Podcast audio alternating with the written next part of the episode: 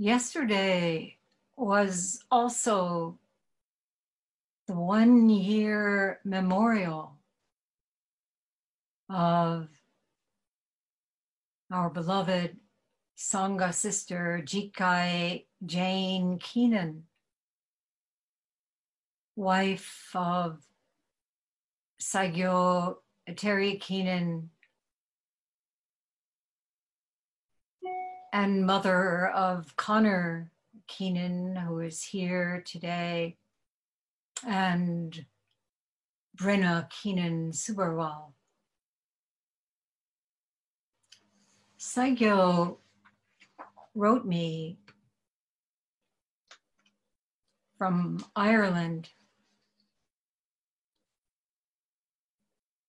This morning, I went to the little churchyard to offer flowers, water, and incense, a little bit of chanting, and some memories. I was astonished to find a small collection of friends there waiting for me. These days, communications are a bit iffy since so many of us are isolated. But our little peninsula family somehow gets word around. So we had an impromptu, tiny Muintir Bayer Sangha memorial service. I find myself, he writes, in my reading just before morning sitting, going back to Dogen again for the umpteenth time. Something he wrote about thusness has inspired this small poem below but also helped me understand what we do to ourselves with time and grief. I don't think the past has to be just memories. Our sources are there to touch if we are open enough. And the future is what we made it and make it regardless of how unexpected it may seem. The future doesn't have to be fear and hope.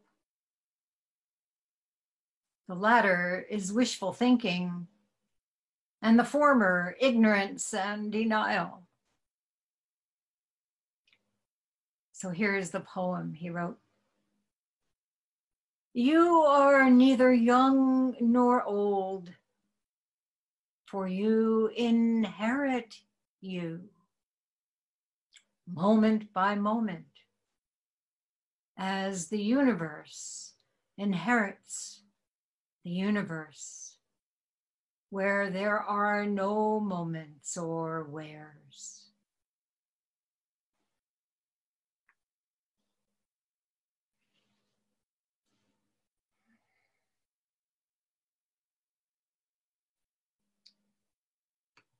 On May 25th,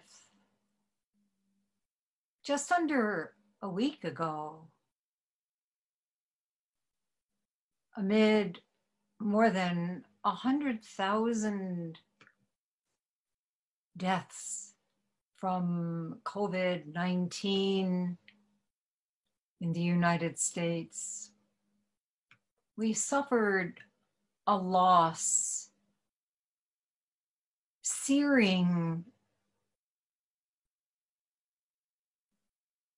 in its indictment of our nation.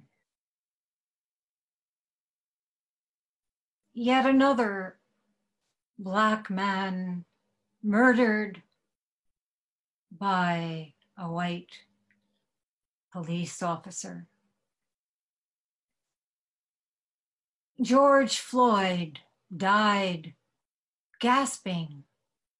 I can't breathe. Just as Eric Garner did as he was choked to death in 2014.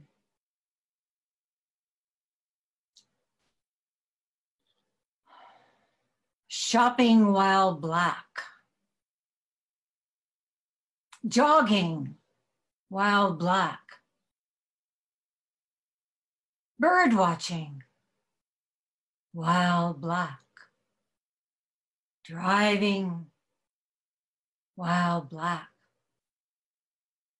catching the virus and dying. Wild black. How do we countenance the ongoing violence, economic inequity,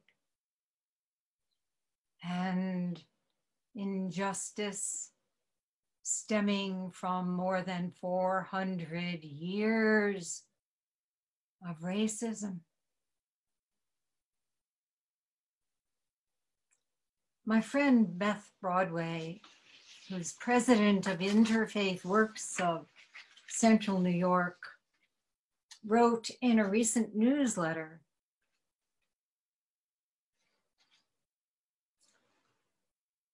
Systemic racism forces us to ask why some of us are sicker and dying in larger numbers. If the answer is that poorer health outcomes come from living where the streets are unsafe and the air and water are polluted, or that adequate healthcare facilities and outdoor space are lacking, or that there is a dearth of healthful and affordable food, then the job of our growing compassion and commitment to one another will surely increase our collective desire to create the opposite. This, she wrote, is the job of all of us, both during this time and coming out of this time. We cannot provide a food box and a mask and then get on with our lives. This is a time to take to heart what Dr. King has called us to do. And that is the creation of beloved community where our connection to each other is held precious and our responsibility to each other is held sacred. End quote.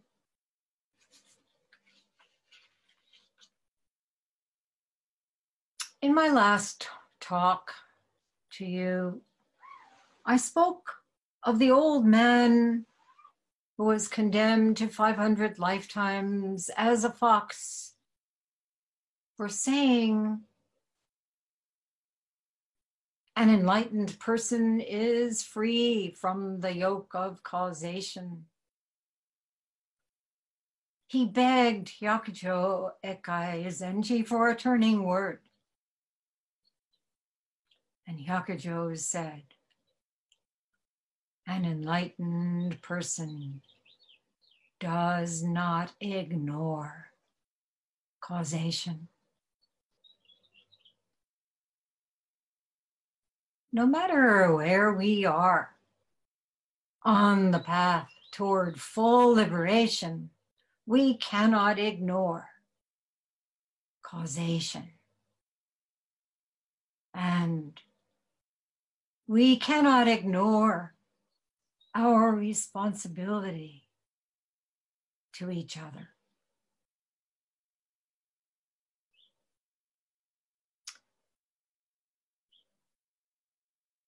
The pain is too immense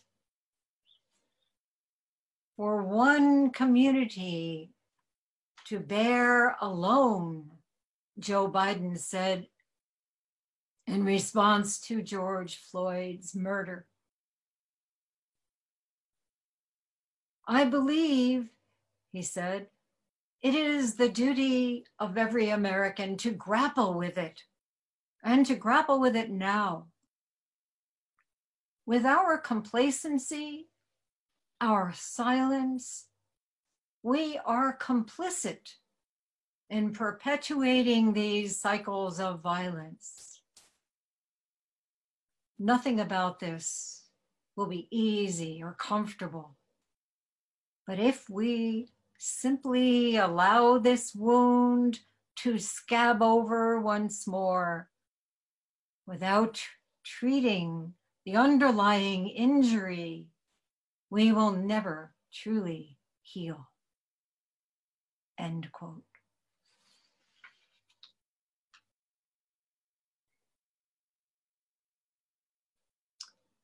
And his statement reminded me of what Reverend Martin Luther King Jr. said in his letter from jail in Birmingham, Alabama.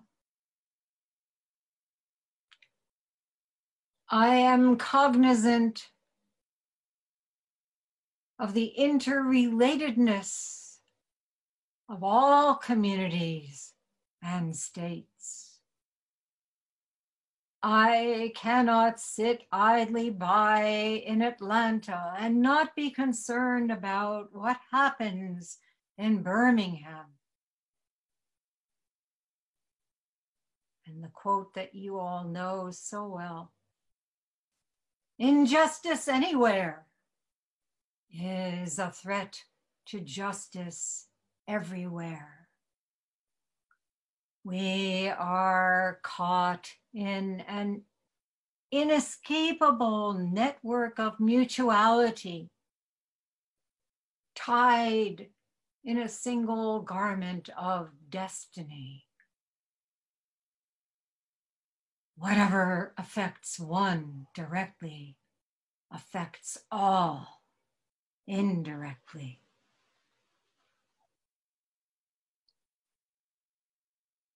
for MLK, every action came from that cognizance, which was based on a deep wellspring of faith. You remember in the mid 1950s, he was mobilizing the Black community in Montgomery, Alabama, for a boycott of the city's segregated bus lines. And one night, after phone calls from men who threatened to blow out his brains and blow up his house, he had an awakening a deep experience of God's presence. And this is what he said I could hear an inner voice saying, Martin Luther, stand up for righteousness, stand up for justice, stand up for truth. And lo, I will be with you even until the end of the world.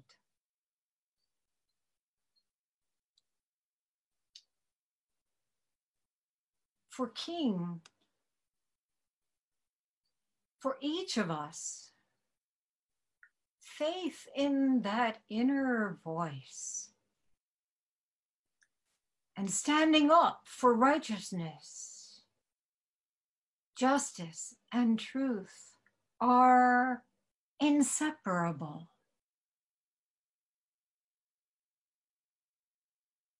This global pandemic is the end of the world.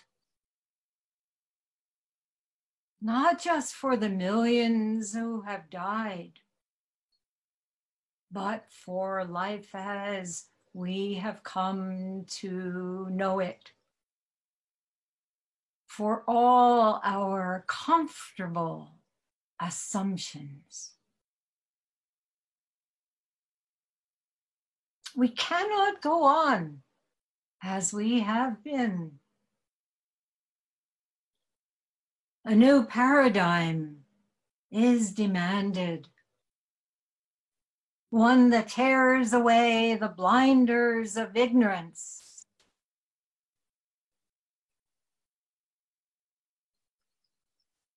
How do we create this new paradigm? How do we respond not from our separated identities, but from King's network of mutuality, or as the Buddhist metaphor puts it, from Indra's net, with each facet of each jewel at each intersection, luminously reflecting all the others.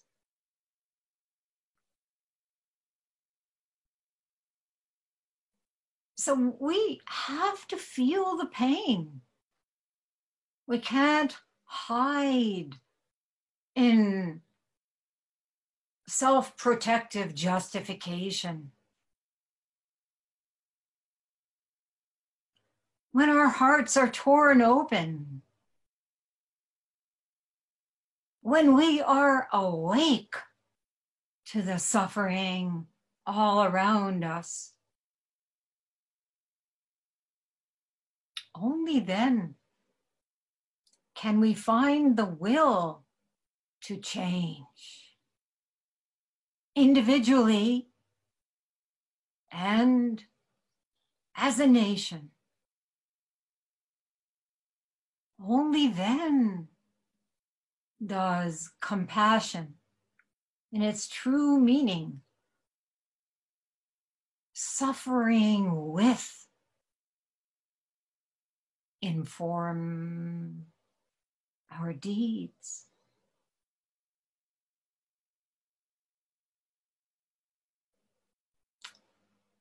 So, in solidarity and faith, we sit,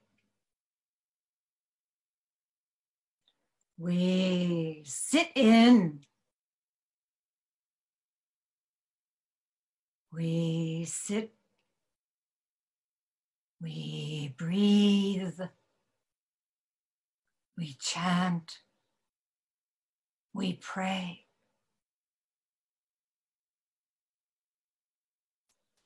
Our eyes are bathed in tears. Mind and body fall away. Time drops away. we enter into shunyata, boundlessness, the emptiness of all phenomena.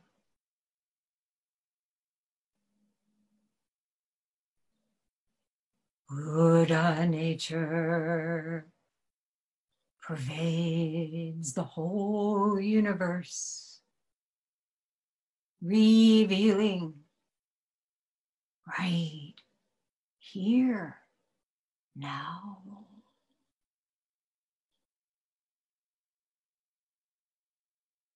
And then what? Then we rise up we stand up from the cushion, from the chair. We stand up together.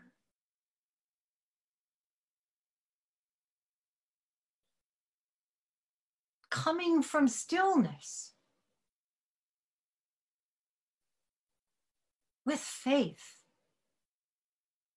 in the fundamental threefold refuge of Buddha, Dharma, and Sangha. Clarity of mind guides our interactions.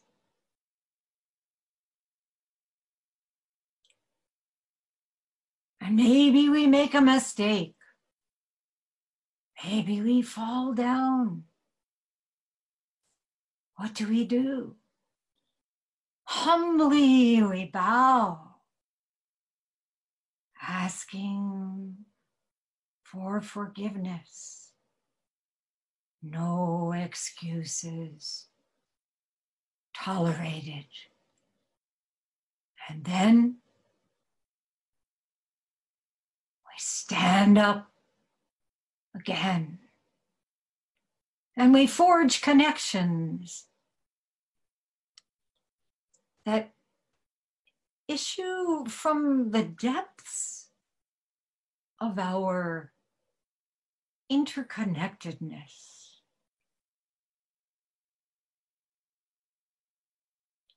Yes, we're in the midst of a deadly pandemic. But we've learned how to sit together online. Listen to each other online. And we can stand up for justice and work with each other online, on the line. There's work to do. You know, it's been 55 years since Selma, Alabama. And we still have to protect the right to vote.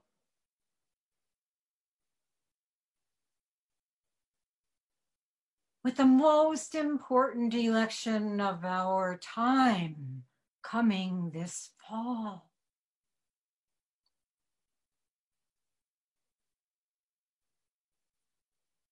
Oh, Baku, asked the young Rinzai, who was about to visit another teacher. When you get there, what will you do? Rinzai said, When I get there, I'll know what to do. We're here.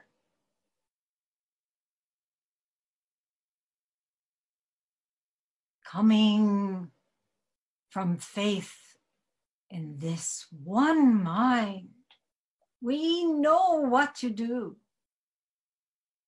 And when that faith wavers, we sit down and shut up. Again and again we return to stillness, silencing mere views and opinions so that our engagement is informed by insight. We check our intention. Check our aspiration. Are we in alignment with the Buddha's teaching of the Eightfold Path? Or is our egocentric conditioning leading us astray? Is our understanding clear? What is our motivation? Is our speech helpful? Are our actions beneficial? Does our work support the welfare of others?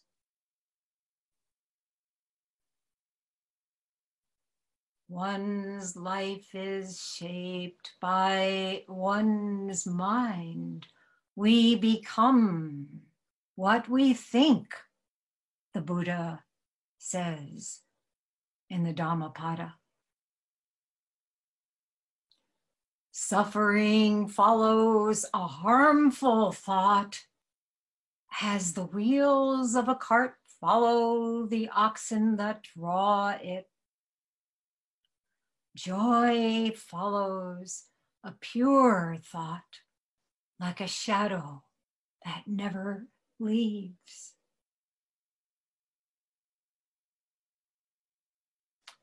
Are we training with diligence? Are we giving our full attention to whatever task we are engaged in? To this very moment without drifting off into a morass of self absorption and distraction. Check. And are we committing to Zazen with faith and understanding? We circle back to understanding to insight.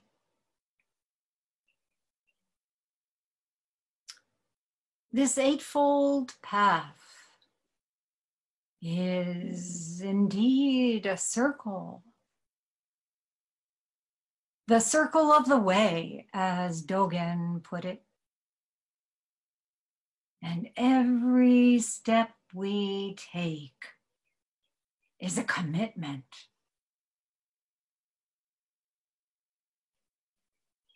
Life is short. Mystery profound. Let's commit to it with persistence and perseverance.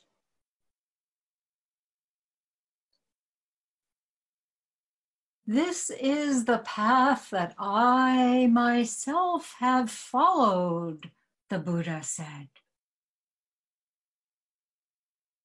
But all the effort must be made by you.